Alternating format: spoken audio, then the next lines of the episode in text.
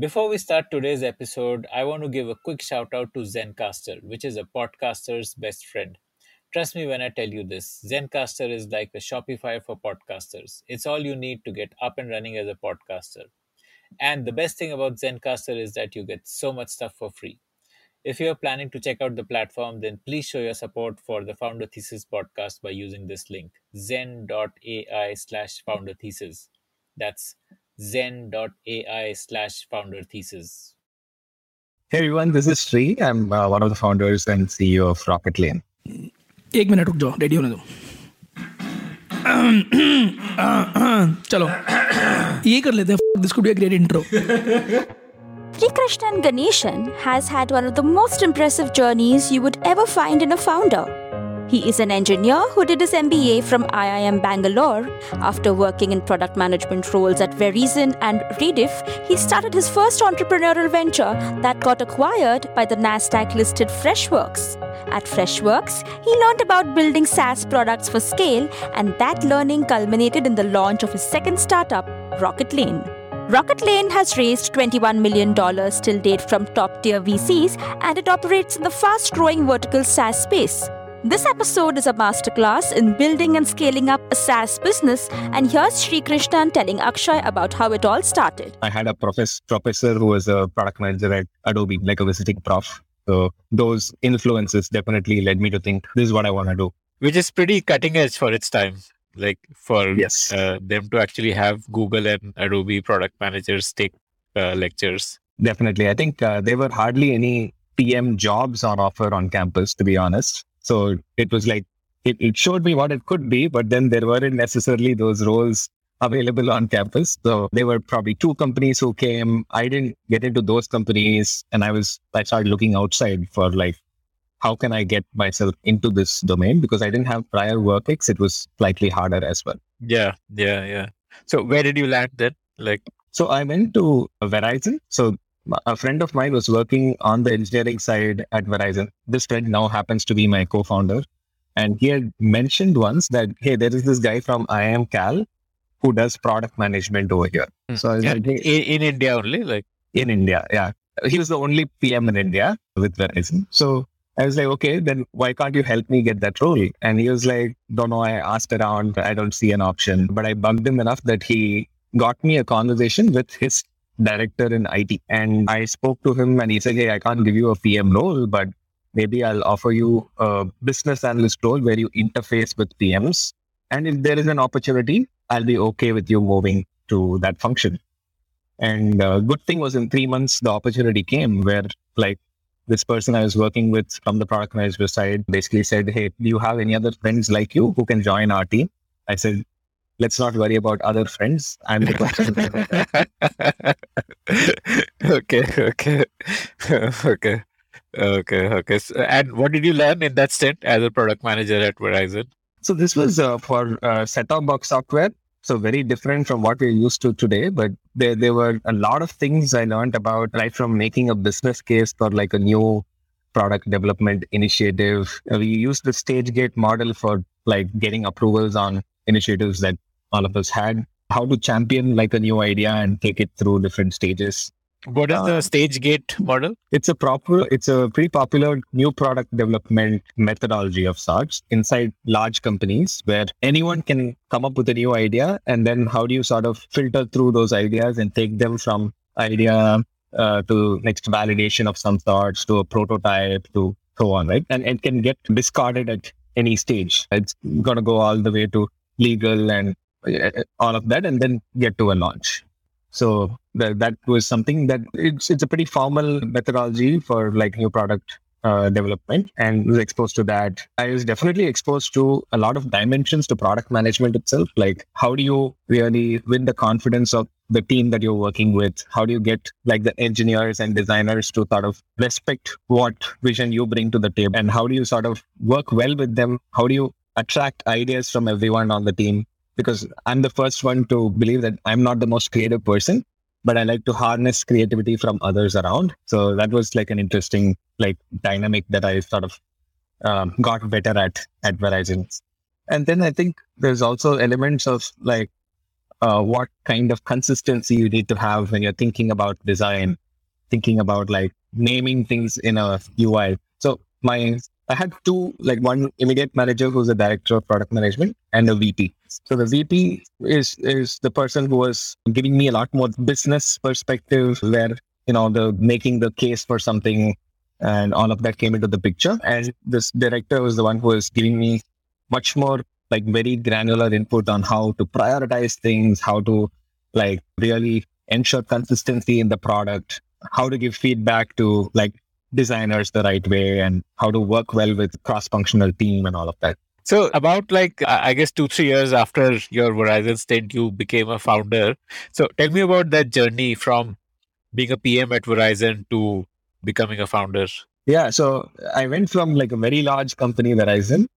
Next, I went to Rediff, right? I spent uh, a year, close to a year at Rediff, which is a three hundred member team. But I still felt the larger company Verizon had a more, I would say, a culture that was more excited about the products that they were building, right? So the whole team was more excited about and believed in what they were doing. And from Rediff, I went to a very small startup called Jigsee. Rediff had that issue which Yahoo also had, no? Like they were not sure if they're a media company or a tech company. That's true. That's true. And I, I think very often they were trying to catch the next wave and that focus kept shifting a fair bit. So that was like the hard part over there. And, and frankly, it, it was uh, not the kind of hour where I could see myself stick on more because because people around me weren't believing in what they did. And I was used to a certain kind of thing. So I thought maybe a startup is what I should go to next and went to this startup called Jigsee. I was heading product for them. Pretty much. What were they doing? So think of this as like YouTube for the masses, where back then feature phones were popular. So like you have these Nokia and uh, Samsung and Sony Ericsson Java phones, and YouTube doesn't run on those devices, right? So our Java app would allow people to stream long form video, like movies on two G networks. So that was the play. And it was fairly successful as a product, had like six million downloads in the first six months. I was super excited to make all that happen over there because I pretty much like built the team. It, it was, I felt like I was pretty much running the, the team over there, right? Like I had that strong sense of ownership and it was my identity for those two and a half years I was there. And in a way, I think that's the stint that also gave me this confidence that, hey, I can go out and do something on my own. You need to be like slightly irrational and overestimate, overconfidence is needed to go and start something, right? So, and that happened from the Jigsee stint for me. Jigsee workout, like both for you and as a business? Well, we weren't making much money as a company because we were our users were like local next next street watchman would be watching long form video on this, but he's not going to be able to pay for it. He's already paying like five rupees a day for his internet or whatever, and that's how much he's going to afford. We did turn it into a B two B business with folks like uh, Disney, Reliance, and Sony as customers, but I think we weren't charging them enough. They were actually making more money than us off it in whatever way. But and the company got acquired by Viewclip in twenty twelve end. So and Viewclip eventually made that business successful and large. More so, I would say in Southeast Asia, they like took it more global as well. But I didn't stick around, right? So I sort of said, hey, I, I'm sort of I have this confidence that I can do something on my own, and I have an idea and two friends willing to work with me on that idea. So let me go back to Chennai and start that right away. So irrespective of how Jigsee was doing, I think I would have done this anyway because that bug sort of bit me by then. And and I thought it was easy. Right? What was the idea that inspired you to quit a job and become a founder? Yeah, so the original idea we started working on was a voice messaging app. So think of WhatsApp. Back in twenty twelve, they didn't have any voice messaging feature. And we were like, hey, WhatsApp is sort of lame. It's like very plain. We're going to make like a much more fun version for today. And it's going to have voice. And that's really taken off in like Korea and China and Japan are all about voice messaging.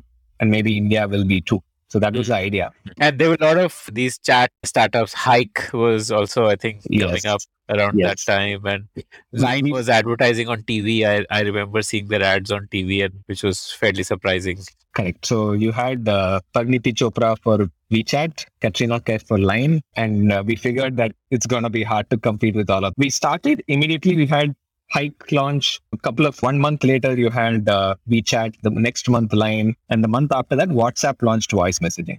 And that was like when we said, okay, wait, let's reassess what we're doing. But we had a beautiful pivot at that point where we said, hey, messaging is what we really believe in. We've built like beautiful messaging for like people to chat with each other. But what if we can make this happen between a person and a business? So we changed it into an S D K that went into other people's apps. So we've used the chat and Zomato and Swiggy and BigBasket, BankBazaar, all of that was powered by us. Yeah, okay, okay, okay. Got it, got it. So like a early version of chatbots or what today say Yellow A I uh, is offering. Hmm. Correct. Exactly. So it wasn't chatbots back then. It was all human powered, but messaging as a medium, we were like really championing that to bring it to like every app out there. So like, was it making money? Like, like what? Like say in Jigsee, you felt that uh, you were not charging customers enough. Did you like fix that problem here? Like, uh, how did it go? Yeah, we, we did. We, we had a fair number of customers who weren't paying us yet, but we also had a fair number of customers who were paying us decent money. And we also had a couple of like larger customers. One of them was in the U S. Uh, like we, we actually paid tax as a startup in our uh, second, uh, you know, third year of operation. So we shouldn't have, given that we weren't like compensating ourselves enough, et cetera. But that that's what ended up happening, right? So we we uh, we were making money, not Uh, loads of money, but there was potential. You were uh, cash flow positive, basically. Yeah, we were cash flow positive. Yeah, and this was bootstrapped. You didn't raise any external funds. Yeah, we we did win like some prize money from Axel and Qualcomm. That was a convertible note through a contest, but we didn't turn it into equity. And you know, other than that, for the most part, we were bootstrapped. Hmm, hmm, hmm. Okay. So so then what happened? Like, why didn't you just continue building that only? Like. Yeah, so we actually had put together like an angel round to sort of take things forward more, you know, with, with more firepower. And at that time, there was inbound interest from another company to acquire us. One thing led to the other. We first sort of dismissed it because even before that, most companies that we engaged with used to say, hey, can we acquire your product and company? Because we were a small team. We were just three of us for like the first two and a half years. And people loved the idea. So every customer was like potentially talking to us about, hey, can we acquire this? Yeah. yeah. And we want to make this core to our business and all of that, right? Engagement is important. And we said no, because most of them we knew would, would like throw very small acquihire offers at us. So here as well, we said no, but then the, you know, uh, founder and the investors at their end said, no, it was in a different company. And they were pretty, they said they're very serious about it and that we should at least listen to what the offer is. And we actually found it to be an interesting enough offer for us, right? Because we had, we were bootstrapped, we hadn't taken any external money that we needed to return. It was an interesting proposition. And then Freshworks also came into the picture and then it became a no-brainer for us. Like, okay, if, if Freshworks is going to max that offer, and we've heard so many great things about how fast Freshworks is growing, so it's like real money. It's not like paper money. So let's go okay. and do this, right? Okay, okay, okay, okay. They, um, they were offering a cash buyout, like. No, but we knew that, I mean, there was cash involved, but. Okay, uh, but equity was worth more. Huh. We knew Freshworks equity is at least what it was then. We didn't expect it to grow as much as it did now, but we we thought, we believe it was real. Hmm. Mm-hmm. Yeah. Did you hold on to it till I P O? Yeah, yeah. We still have it. Amazing. Okay. okay. Okay. Okay. So, so then what, like you joined uh, Freshworks and like, what's the journey after that? Like, yes. So we sort of uh, joined Freshworks early enough in, in the Freshworks journey, twenty fifteen, and Girish and, and team basically gave us like the, the freedom to build, continue building that business. Right. And they, there was another team doing similar things in Freshworks. So they sort of joined, we put the two teams together and really went after this mobile messaging in a big way. But I would say it was still chunky growth. It was still not like the kind of momentum that rest of Freshworks had, which was an eye-opener to us. When we saw how things work inside, we were like, oh, wow. And obviously we wanted that too. We were like one of the hardest working teams inside the company, but we didn't have the same results to show as the others. And one thing that happened was at an event, like me and Girish were at this event where Shekhar Kirani, you know, investor at Axel, he was actually talking at this event about how a rising tide lifts all boats. And at that moment, we sort of looked at each other at a break in that session and said, hey, are we in a rising tide or not? And like we knew the answer, we were not, because the there weren't other players who were growing fast in that market. Whereas in web chat, which like has existed forever, there was a new company in the com that had grown from one million to fifty million in three years. So we were like, okay, maybe we just need to make some adjustment here and say, okay, let's go after web as well, not just mobile messaging. That one change we made, like we decided in late twenty sixteen, twenty seventeen, we relaunched as FreshChat with web and mobile, became the fastest product in Freshworks to reach various revenue milestones. So it really, really changed the trajectory, became like an awesome growth story for us. It was very rewarding to see what it did for everyone on our team as well, right? So everyone naturally was pushed to grow and level up in different ways because the business was growing. Mm-hmm. So th- this was like the, the chat pop-up which comes when you visit a website where they, like say you go to a, an edtech website and there'll be a chat pop-up like, can I help you understand which course you're looking for? And then you start chatting and there could be a human or it could be a bot. So so you probably built the human version of that. Like That's correct. I mean, we we did, when we la- relaunched FreshChat, it did add some bot elements because Freshworks had also acquired a bot company at that time. So we integrated that as well into the system. But yeah, it it that's what it was. Mm, got it. And obviously it made sense for Freshworks because their customers are coming to them for customer engagement solutions. And this is an important piece of the bouquet that they would be able to offer.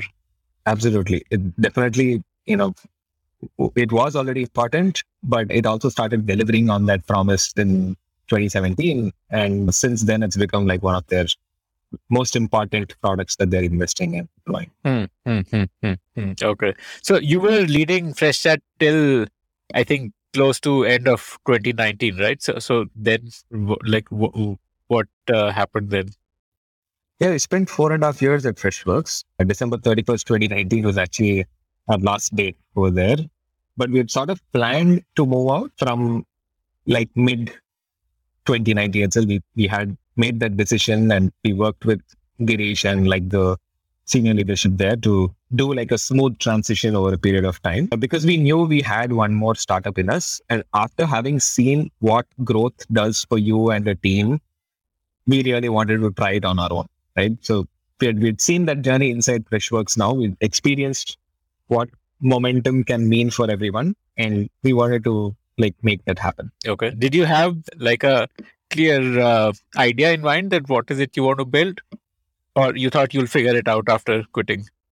We had a few ideas. We hadn't like necessarily validated them, but we knew, hey, these are very clear pain points. Then we started, once we got out, we started like talking a lot more about which one we want to like go after, which one's going to have like the right momentum behind it, and started validating, talking to people from different companies who were in those roles, and fairly quickly settled on the current idea, which is really about a purpose-built software for customer onboarding and implementation teams, right? Because we'd, we'd faced it firsthand at uh, Freshworks as well, the problems around customer onboarding and implementation. H- help me understand what, what was the problem you saw that convinced you that this is what you should go after?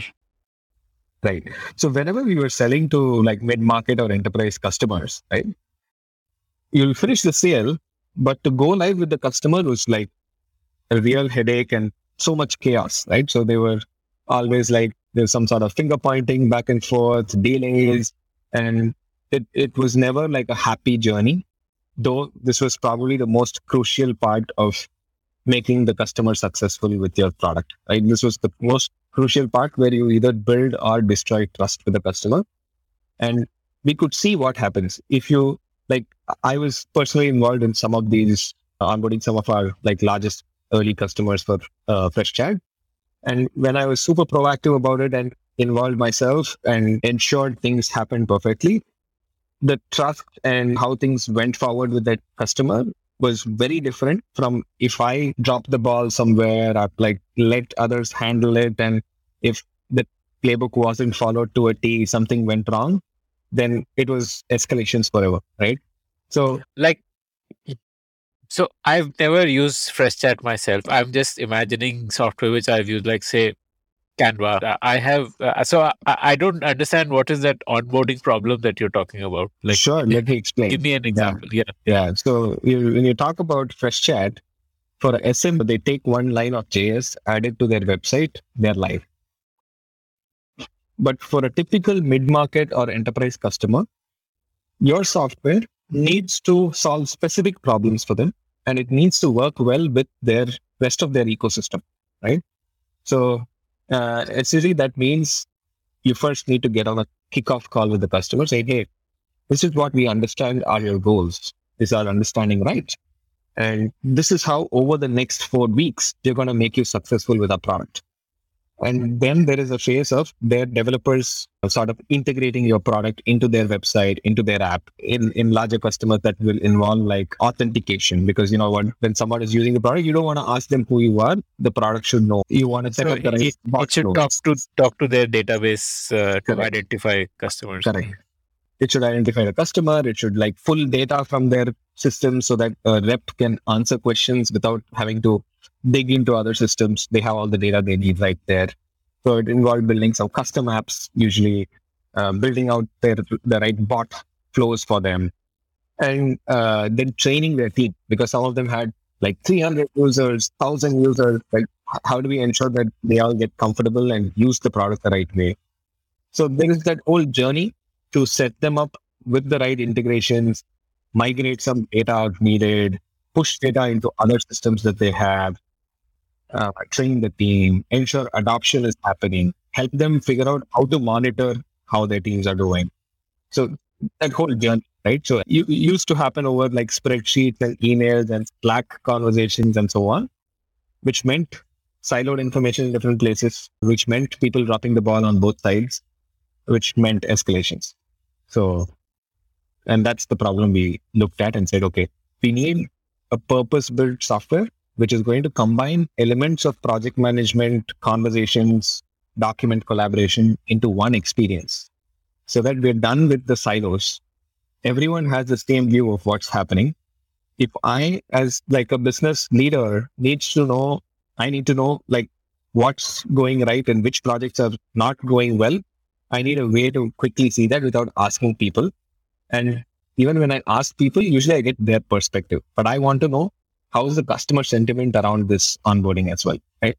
Because some onboarding can take three months. And if I know at the end of mar- one month, the customer is not feeling comfortable or confident about how things are going, I can figure out how to jump in or put someone else on the on the job to fix their perception, right? So it, it's uh, a lot about visibility on both sides. It's a lot about like unifying all the information in one place. And it's also about helping you surface patterns from how you're doing things, right? If you know that, hey, kickoff is where my customers are rating me poorly, right? They're not doing a good job there. Maybe I need to train the team better on how to do the best kickoff meetings. If my training is not well received, maybe I need to change up something over there. So you also have this element of feedback from the customer coming in through. How big, how big is this, like, like the total addressable market for something like this? Because more and more companies would try and build products which are idiot proof, plug and play, where you don't necessarily need a complex onboarding. Like, like they would want to aspire to build their products like that. Like each new startup who would like, so say Salesforce is what Freshworks in a way disrupted. Now Salesforce is notoriously complex to adopt, and Freshworks disrupted it by making it easier to adopt. Right. Maybe tomorrow someone else will disrupt Freshworks and build something which is even easier to adopt. So like, like help me understand why you thought that this is a big enough market where you will see uh, massive growth. Sure. So there are two parts to the answer. First is SaaS in itself is growing so much. And yes, there is this P L G sort of motion that gaining popularity, which means you don't need as many salespeople and complex onboarding. What, and so what on. Is P L Gs just for the it's, audience? It's product-led growth, right? So when you look at a product like Freshworks or Slack or Jira, et cetera, your expectation is that people will set it up on their own, right? They don't need help. Like, like if you build a good enough product, then you don't need to market it. Like you don't need to sell it rather.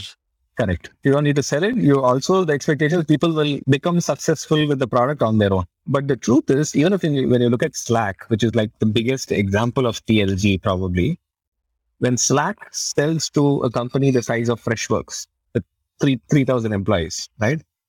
Uh, now much more, but even at three thousand, they needed a playbook to make Slack successful inside Freshworks. Because if you just opened it up with like, whoever do whatever, there's no sense of how to organize things as channels, what should be allowed, what should be not allowed, which apps can be installed, which apps should not be installed, should this connect with the S S O or not. So there is like a lot of decisions that I T needs to make. There's a lot of decisions that the company needs to make about how they're going to organize for better communication within functions, across functions, you know, across geographies, et cetera.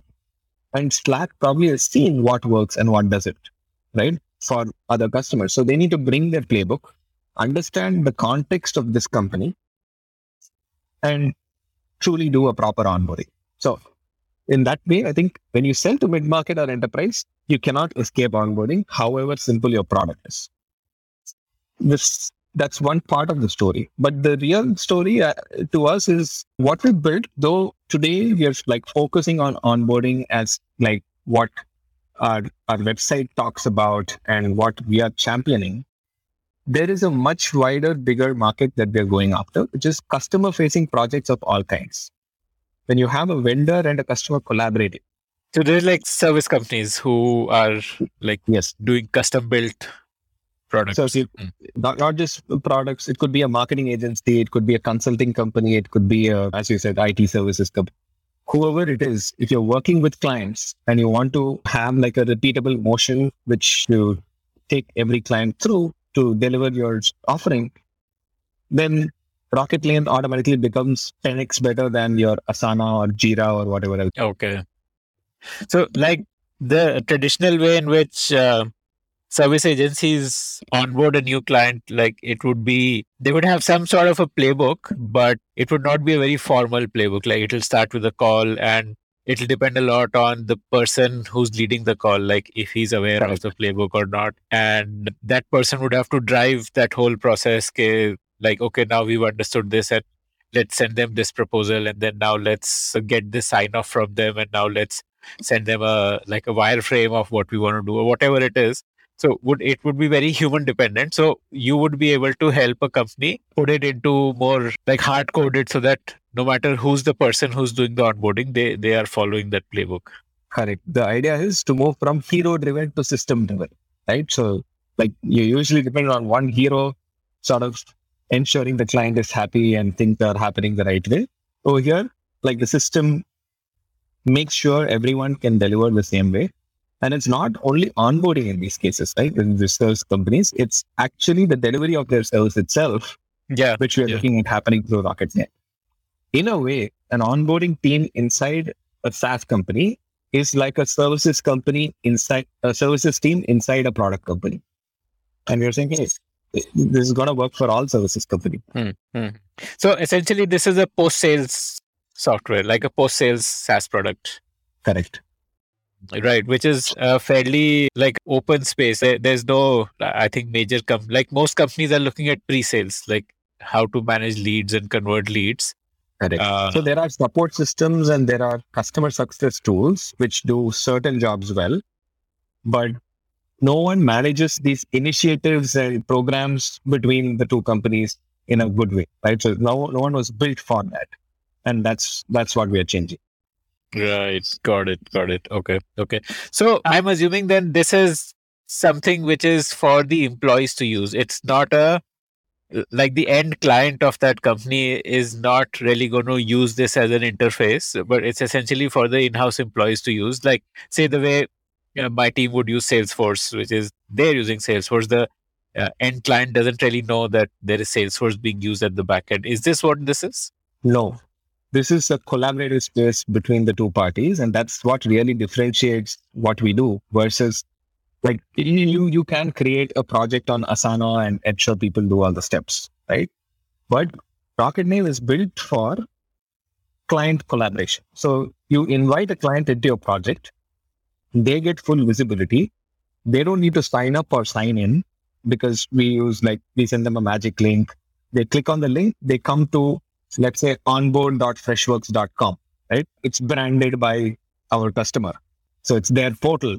And the, cust- the uh, our customer's customer can actually see where they are in the journey, what tasks are on their plate, uh, what documents they're working on together, what are the minutes of the last meet, what conversations are happening. What is the pending work? Like, like, like at times customers have stuff pending on their end because of which delays are happening. So, so that would get flagged to them, like say some s- signature is pending on a document or stuff like that. Even inputs, right? Like they need to give like the report format that they need configured. So, you know, provide the input. It's due since last Tuesday and it's visible to the leader on the customer side as well for them to like, so you're able to hold each other accountable in the journey, right?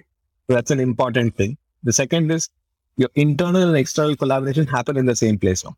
So you're not trying to find a different place. Everywhere in Rocketlane, you can say, hey, this particular task, it's not for the customer to see. It's for my internal team. So I can mark some tasks as private, some tasks as shared, some documents as private, some documents as shared. And when I complete certain important milestone in the project, the customer can rate the experience they had with me right through this portal. So it's like brings that element of feedback as well into the system itself. So uh, is this a workflow focused tool? Like, or is it uh, a project management tool like Asana? And uh, I want to uh, like understand the product better. And uh, I mean, because this is an audio medium, so we can't like show a demo of the product. But so, so you know, like, like talk to me about uh, w- what is it like? Like, it, like do you yeah. create a workflow that this is st- stage one of onboarding, stage two of onboarding, stage three of onboarding, and then the customer is going through that journey. And for each stage, you have subtasks and as you check them off, it automatically moves to the next stage the way it would happen, like say in a C R M for sales where, where you have like say prospecting and negotiation and deal signing. And is it like that or like? Correct. So think of it as bringing together a few elements. One is there is a strong project management aspect.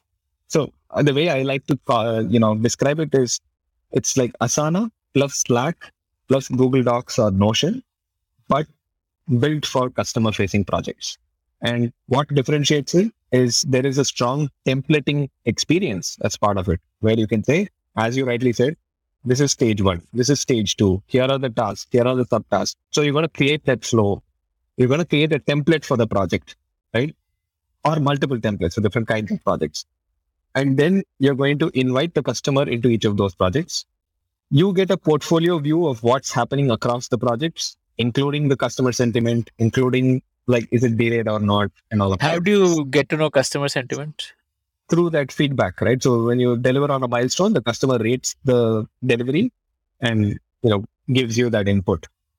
So, and, and so as a leader, you get like the full picture of what's happening across projects. As an individual project owner, what's stuck, who's it stuck on, what needs to happen next. It gives you tools to publish status updates, meeting notes, and all that with, with like great ease. And the customer can also access it without signing up for any tool to see where they are in the journey. They're going to get automatic, automatic like notifications and reminders for tasks that are on their plate. So the follow-ups that you need to do are reduced. So it really try to streamline that whole journey and put everything, including your kickoff deck, and documents you're working on together, all in one experience. Okay. So uh, let, let's talk more on product only and I, I'll like dig deeper. But one quick question first. A lot of uh, I T service companies use Basecamp for a similar objective, right? Like as a post-sales tool to manage the manage the project collaboratively with the client. And I've never used Basecamp myself, but for people who have used it, like how would this be different from Basecamp? I would say the the most this is like a much more robust version of Basecamp in a lot of ways. Hmm. So what is Basecamp? It's like a Asana, which uh, on which you can get your customer uh, on it also, or what is like? Basecamp is like a very bare bones task management, document management sort of experience where you can create different projects. You can invite customers to work with you on those projects. And you do have the notion of internal and external over there, which is a good thing, right? But it's too bare bones to run serious projects. So if it's just a few tasks that you're tracking, you can do that on Basecamp. If you need to have like real like a, a, a large project that you're working on, if you need to embed like uh, serious documents in it, if you want to templatize those documents, if you want to get visibility into what's happening across projects, have some reporting, have a portfolio view, dashboards, all of that is not possible in Basecamp, right? Basecamp is typically, I think if you're a, a small shop, which is working with, let's say, two or three clients, Basecamp is going to work beautifully for you. The minute it gets serious and you have like a larger team, you want to measure how the team is doing and you want like to track the progress across projects, your leader wants the right visibility, then, you know, it breaks down. If you like to hear stories of founders, then we have tons of great stories from entrepreneurs who have built billion-dollar businesses. Just search for the Founder Thesis podcast on any audio streaming app like Spotify, Gaana, Apple Podcasts, and subscribe to the show. Okay, got it. So, uh, uh, uh, talk to me about the uh, journey for your uh, direct customer. I mean, one is your direct customer, and then second is the customer's customer. So first, let's talk about the journey for the direct customer. What, like say, the, a company signs up for it. What next then? Do they have to create the templates uh, and the workflow steps and the stages? They, they have to define all of that. Like, how, how does their onboarding happen? Yeah, we and use Rocketlane for their onboarding, of course. So we, we figured that this is an area where people don't necessarily have like the maturity in, in a lot of companies to do this well on their own. So they do it in some way today. They have a checklist or they have a spreadsheet with some items that they're tracking. So we inspire them to build a beautiful template in Rocketlane out of those spreadsheets that they carry. So we give them like a sample uh, template, which they can modify and make their own. But we also give our inputs on it. And we also have a community. We have a twelve hundred member community called Pre-Flight, a global community where people actually can share and ask questions and like learn from each other as well. But we typically end up taking the customer's like checklist, turning it into a beautiful template for them. And we do that in a day just so that like they're having a better experience. They're not stuck in that step. And typically, this is like one more thing that the customer is doing other than fighting customer fires at their end. So we don't want them to get delayed with this step. So we say, you just give us your spreadsheet. We will do version one of your template. You take it from there and iterate on it. So we then give them the template. We also give them a playbook of how to evaluate Rocketlane, because it's not necessary that all of them already know what to expect from the product. It's new. It's a new kind of product. So we tell them, hey, there are things you want to get familiar with, and we give them a plan to go through that. So in a week, typically, some cases, even in three days, they come back and say, okay, I'm happy with what I see. I want to buy. And once they buy, then we start the proper onboarding where we do things like integrations with their C R M, integration with their help desk. If they need any other sort of things set up, like custom fields in the project, custom fields on the tasks, migrating some of their existing projects into Rocketlane. So we help them with all those activities. If it's lar- a larger team, then we do training for them, which includes like, we're going to do a quiz for them. They're going to do a reverse demo for us. So we have a beautiful playbook, which we take them through. And the aim is they need to learn something on how to onboard customers from our experience onboarding them. Hmm, hmm, hmm. Right. Okay. Got it. Got it. Got it. Okay. So, so your own onboarding serves as a benchmark for them that uh, this is how you can use the tool. Right. Okay. Interesting. And so when you say that, like most companies have something on a spreadsheet as their onboarding checklist, and you help them to make it more beautiful, what is that beautiful look like? Is it like a Kanban board, or w- w- what does it look like? like?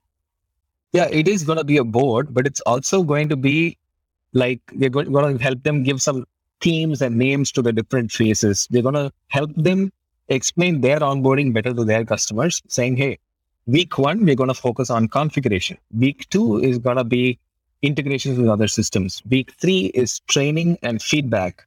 Week four is this, right? So we're sort of going to help them craft it the right way. We're going to give them ideas on, hey, you know what? Looks like this is your usual problem. Migration is a big problem for you. So we suggest that in week one itself, you create this template for, for input for the migration. Okay. So, so, so like you can make like a Google form kind of a, like you can embed forms within this uh, for, yes. for capturing information you need, so that instead of sending an email with bullet points that please share this stuff, you can just select it. So the idea is to really help them with like streamlining their onboarding and, and help them look more professional in front of their customers and de-risk their process, right? By doing this the right way. Hmm. Hmm. Got it, got it, got it. Okay, interesting. Okay. And what is the client experience now? Like the customer's client, like he'll get a magic link once he's like, say someone sends an inquiry to a company that, okay, I'm interested in getting this app built. Uh, let's say I, I want a food delivery app built, and it, it's a software services company. Right. So right. like what would be that client's experience uh, in, in such a scenario? So the client's first brush with Rocketlane typically would be on a call where they're asking about, hey, what happens after we buy? Or like, if we decide to engage, then what does the process look like? And at that time, the the our customer is going to use Rocketlane to interactively walk them through the next few weeks or the next few months, right? So they're going to showcase the journey. And if this happens at a kickoff, or if this is, or let's say this didn't happen before sale, but at kickoff, you're saying, okay, let me show you what the journey is going to be. Then that is where they also invite the customer and say, hey, by the way, what you saw is like our onboarding portal or our like delivery portal. And we're going to invite you to work with us on this portal so that like we can hold each other accountable and we can have better visibility into how things are progressing and we can collaborate right here. So please see if you have this link from us when you're able to access this portal. And on that call, they access the portal. They have like a beautiful view of like a dashboard of like what's pending and what's happening right now. What does the whole project look like? What are the documents that have been shared with them, including the kickoff deck and like requirements document and so on. So then that becomes like a, a place where they will automatically come to, to engage, ask a question, mark a task as getting done. And they're also going to get emails. And these emails have actionable buttons in them, which help the customer, customer's customer just click from the email to say, I'm done with this and I'm blocked on this task and so on. Okay. Okay. Okay. Okay. Amazing. So uh, how does the customer see the the journey, the roadmap? Like, like, is it like steps and showing that you are here, or like, what does that landing page for the client, uh, for the customer's client look like? Yeah, so it, it's going to look like it's a board view. It's like a Kanban, but each you have different phases as vertical columns, and things are either done in a phase or still happening in a phase. So you can see which got done, what not yet done. But to present it to the customer, there is a presentation mode that we've built, because we built this for like client facing projects. We said, hey, you want to present it? We will animate this journey for you. Right? Oh, it's going wow. to come like phase by phase. You sort of walk them through what is their responsibility, what is your responsibility, what are the timelines. All of that shows up in a beautiful way. Amazing. Okay. Okay. Okay. And what what is the pricing like for this? Like how how how do you price it? We charge only for our customers' users. For their clients and customers, it's free. So if, if they have like ten people on the team, there is going to be ten into forty-nine dollars per month into twelve months. So like five thousand eight hundred eighty is, is what they will pay per year. And, and like, what is the minimum team size that you work with if someone wants to buy just a single seat? We, we kept our minimum as five because it's a collaborative product. We believe that even if you have three people in onboarding, you should give one more license to a product manager or some other team within the company. You should give one more license to probably the one of the founders who's involved in the customer side of things, or maybe a sales head wants to see how what's happening with the accounts that they brought in. So we, we kept the minimum as five. Mm, okay. Okay. Got it. So like, tell me from a timeline perspective that uh, when did you launch the product and how did you get like the, the first ten customers on it? Like t- tell me about that journey, like from that zero to one journey. Sure. So the first thing I would say is we didn't launch one part of this. We launched the full product on day one. So it was not the typical M V P approach. We said this product, and, and we've seen this happen at Freshworks as well for certain categories. It makes more sense to build out the full thing and then launch it rather than like try to start somewhere and then build up. And especially because you're, you're not doing it for S M Es, you're doing it for enterprises. So you, you have only one chance to knock the door, so to say. And, and if they don't like it, then you can't knock that door again. So it, actually, it a lot sense. of our customers are small companies. Their customers are enterprises and mid-market companies. So we, we will catch a lot of companies early. And that's part of our plan, because then some of them grow really big with you, right? And that, that's a good thing to happen. Now, the way we got started, we did have like this community already, and we had some friends of Rocketlane of sorts who were looking forward to the launch. But somehow... Tell, tell me about the community. How, how, like you built that first and uh, while you were building the product, or like how did the yeah. community come about? We launched the community nine months before we launched the product. It was essentially...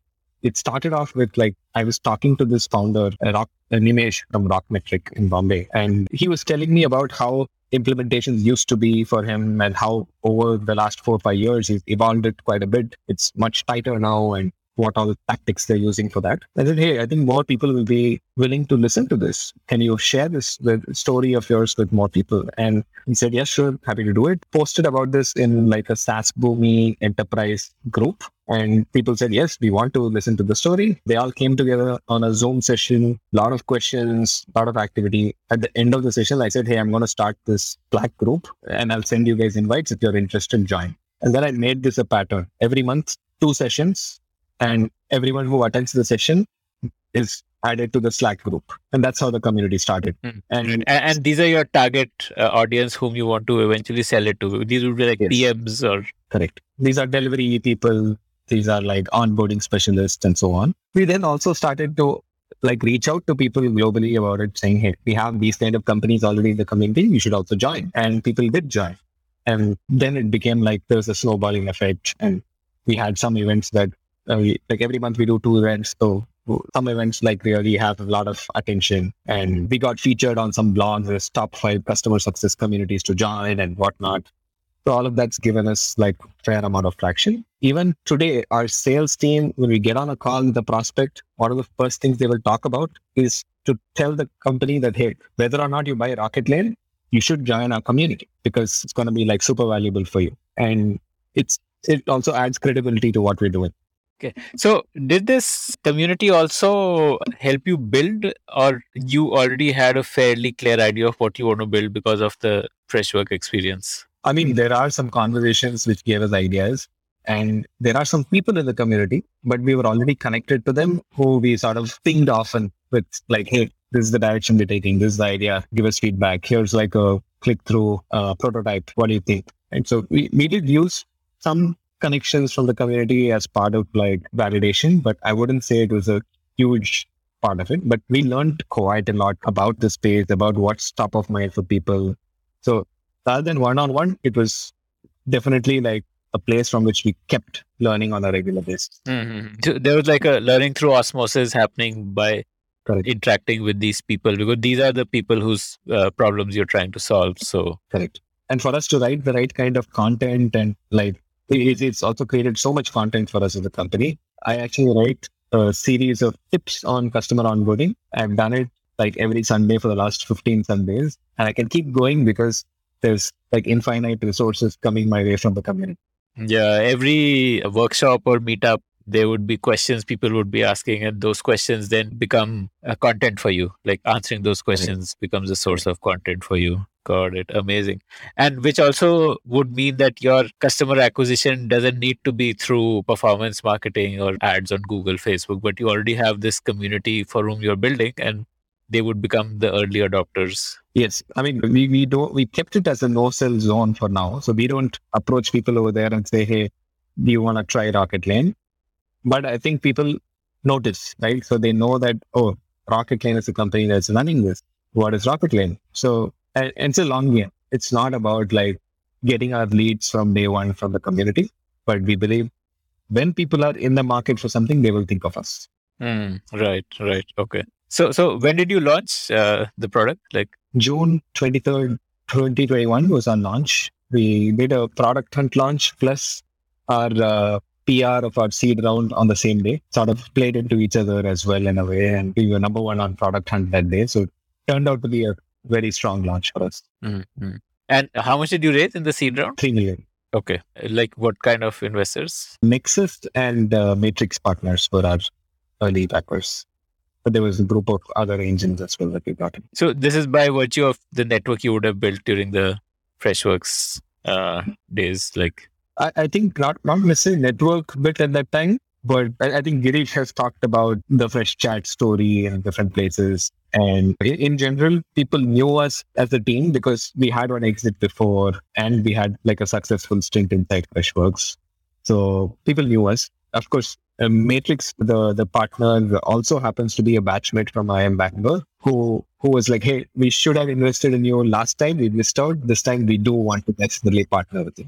Uh, okay, okay, okay, okay, okay. Got it. Okay, okay. So tell me about the the, the numbers. Like like so, June twenty-first, the product got launched. And how many customers did you onboard, or how many seats did you have? Like month on month, how did that number grow? What is it today? Like. Yeah, we, we haven't necessarily shared these numbers outside, but I can give you like a, a flavor of this, right? Like, I, I think it, it's been pretty amazing traction for the first, like even our first two months we made, we, we got so many customers that you know, uh, first two months we got thirty paying customers, and that's not an easy thing to do. Global customers, yeah. Right? Yeah. How many seats like these thirty, like, like each one would be what, five, seven seats or like average? Yeah, I would say average would have been like probably close to ten seats, but we did have like a couple of customers. One had three hundred, one had one hundred fifty, one had seventy, et cetera as well in those first two months itself, right? So there, there's a few large ones in there who came in at the same time. The funniest thing is one of them, when they signed up, it was a, with a Gmail I D, right? And usually when, when we see leads with Gmail I Ds, our salespeople are like, no, no. We should only collect business I Ds. Why are we collecting Gmail I Ds? We want to engage, right? When I say our salespeople, I, I don't mean my sales team now, but from what I've seen at Freshworks as well, that turned out to be like one of our biggest deals. It's actually probably our biggest one right now. So, and these are like uh, SaaS companies right now. Like you, you've not yet started uh, doing that service company layer. We do have like the one-off like management consulting company, and uh, marketing agency and so on. But I would say probably ninety-six, ninety-seven percent is going to be... Okay, okay. And like any numbers you can share, what you'll close this year at, like how many seats would you have or what's your target for next year? Like how many licenses? Not yet sharing, but, but we have like, and I think we're very ambitious on that front and it's, we have very strong momentum already, right? So it's the... Uh, But what's your month-on-month growth like? The last couple of months, last three months, I think we averaged upwards of thirty percent growth month-on-month, and it's on a significant base already. So it's it's been growing. And what's your target? Like like how many seats you want? Like say end of this financial year or end of next financial year, or any anything that you have in mind as a milestone you want to hit? I, I think the. Like a good significant milestone to hit, maybe to get to like, I would say, if we're averaging, let's say ten, then maybe like five thousand, uh, like five hundred customers will be like the next, I, I don't know about the when, it could happen within the year, it could happen later, but that that will be like a five thousand seats of people using us will be a significant milestone for us. Okay. So uh, what's your thought in terms of like, which is going to be a bigger market for you in the long run? Like the, the SaaS companies who are onboarding or the service companies who are using it for project management? If you ask me today, it has to be the service companies, but then SaaS is growing in such a way that we can't tell. Maybe, maybe to be a substantial part as well. And because our messaging is optimized for that today, we may continue to have like a bigger pie in that. But if you just purely ask, purely market size, services is bigger. Mm-hmm. Because uh, you're right that to really tap that, it's a much bigger market. And to really tap it, you may need to, I don't know, have, have an alternate brand name or something to get them in and have a different strategy for that segment, because they may not, uh, I mean, they may not feel that this is the product for me by looking at a product which is talking to SaaS companies. And maybe you, you need like a completely different type of communication for them. Maybe even your onboarding would need to be less manual. Like right now your onboarding has a, it's, it's a high touch onboarding, right? Like, right, like that right. Also, maybe you would need to like, like, is that something in your roadmap to do that or? Like... Yes. Yes. So we, we do have plans of how to like redo our website and messaging so that people know that, hey, there is Rocketlane for onboarding for SaaS. There is Rocketlane for marketing agencies. There is Rocketlane for consulting companies, like a solution-based approach to our marketing. So that's something that we will do. And also, as you said, we actually opened up the product for people to sign up and start using it on their own in like a couple of weeks ago, right? So we, when we did our most recent funding announcement, we, we, I, I don't know if you saw the wrap video that we put out as well with it. No, I didn't. it, it has over uh, one hundred twenty thousand views now, and it's growing. But we, we sort of did this fun thing to grab attention of people, but it came in, came on T V in the U S and so on. So it's been exciting for us. But it's it's about when we did this announcement, we also made sure that people can sign up and start using the product on their own, and we then identify which ones need help, and we sort of like do a more high touch onboarding for certain customers, but not all of them need that sort of high touch from us. So when you say you open it up for self-service, like you're saying you, you gave them like a fifteen day trial or, or what? That's right. Is that? Okay. Yes. Mm-hmm. Okay. Okay. Got it. Okay. Uh, did you rap in this rap video or like, like what was this rap video about? I, I did not, but the, we have a content marketer who sort of told the story of Rocketlane so far. Okay. Okay. Amazing. Okay. Yeah. I guess your approach is like a content first approach to get customers, like content and community rather than the traditional approach of performance marketing. Do you spend anything on performance marketing? We do. We have started some experiments because I think from a predictability angle, it's a good thing to have that working. It's also a drug, so we don't want to rely on it. But at the same time, I think, yeah, we're definitely very content oriented as a team, brand and content, I would say. And we want to be seen as the thought leader in the space because we have the opportunity to be a true global leader, which is like, it, it's not easy to have that happen for you. And we actually, I, I don't know how long it usually takes people, but for us, we became a leader in G two in the category of client onboarding within our first six months of launch. And I think that's like a significant sort of milestone as the SaaS company. Are there competitors, like like someone who's doing what you're doing? Like, yeah, there are a few people who are also doing similar, but you know, as you would expect in any new category, it's not apples to apples, right? So there's similarities, but there's also differences in approach. I would say our biggest U S P is how holistic this, it, it puts everything together in one experience. It's a very unified experience driven approach, and it's probably the most robust solution out there, given the breadth and depth that we've gotten to in a quick time. Mm-hmm. Yeah. Uh, do you have any big competitors, or, or they're all like no. early stage? All are early stage. Okay. Okay. Okay. Got it. Okay. And so I want to understand how SaaS companies figure out pricing. Like you have a pricing of forty-nine dollars. How, how did you figure out that? Okay, let's, let's price it at this. Yeah. I, I think one is you've seen what people are comfortable paying for like software like this from the Freshworks journey. We're not necessarily pegging it to R O I in like a way in which we want to extract the most out of a customer today. More taken an approach of it needs to be an easy decision for someone to buy. We've also looked at what others are doing in this space, in adjacent space. Like if you look at Asana, how is Asana charging? And we're better than Asana for this use case, so we can charge a little more, right? We're more purpose-built. So that's one more thing we looked at. And I know we're probably leaving some value on the table today, but that's okay. We're optimizing for momentum right now rather than like specific dollar numbers and maximizing what we get from customers. Okay, okay. But Asana is like maybe one third or one fourth of what you are charging, right? Like not really. I mean, for each of the tiers, it would be for one tier, it may be half, but the other one, it may be we're charging twenty dollars more, et cetera. Right? So it's sort of in the ballpark. And yeah, I think, uh, but we can show a ten x better experience than an Asana for their customers. So that's like an important thing for us to say, okay, we are better, let's charge more.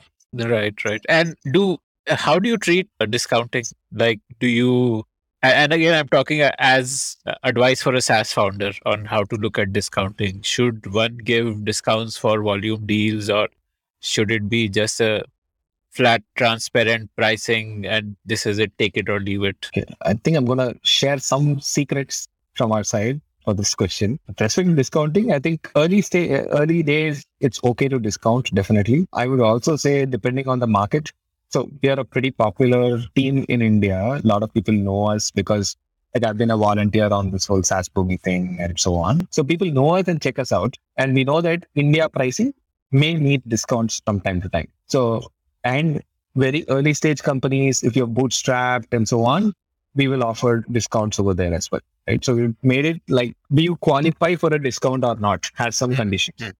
Like Freshworks has a startup plan where they offer discounts to startups. Correct. I mean, they they they give like free credits. We don't do that. But we make it a no-brainer for a early stage startup to say, okay, I want to buy Rocketlane for a year. It should be like an easy decision for them. That we do. And for those who are funded and so on, if they're buying a huge number of licenses, we do give them, you know, benefits of that volumes. And we want to make them also feel like they're like, especially as early customers, that they're benefiting from, they're taking a bet on us and we're giving them something back in return. But the one condition I usually have, and this is what I was talking about as a secret, is like, if you're giving a discount, you need to take something back from the customer. It could be that they're giving you like a longer term, like if, if they're looking for a discount, it needs to be necessarily at least annual. But guess what? If, if you can lock them in for two years, even better. If uh, you're giving a discount, I need a video testimonial from them. Uh, they're giving a discount, like they need to support you with like doing ref checks with other customers. So you like the product, you're buying it. Now we are helping you to make it fit your budget. You need to help us in return with some other things. If you like the Founder Thesis podcast, then do check out our other shows on subjects like marketing, technology, career advice, books, and drama. Visit the podium dot in, that is T H E P O D I U M dot I N for a complete list of all our shows. Before we end the episode, I want to share a bit about my journey as a podcaster. I started podcasting in twenty twenty, and in the last two years, I've had the opportunity to interview more than two hundred fifty founders who are shaping India's future across sectors. If you also want to speak to the best minds in your field and build an enviable network, then you must consider becoming a podcaster. And the first step to becoming a podcaster starts with Zencastr, which takes care of all the nuts and bolts of podcasting, from remote recording to editing to distribution and finally monetization. If you are planning to check out the platform, then please show your support for the Founder Thesis podcast by using this link, zen dot a i slash founder thesis. That's zen dot a i slash founder thesis.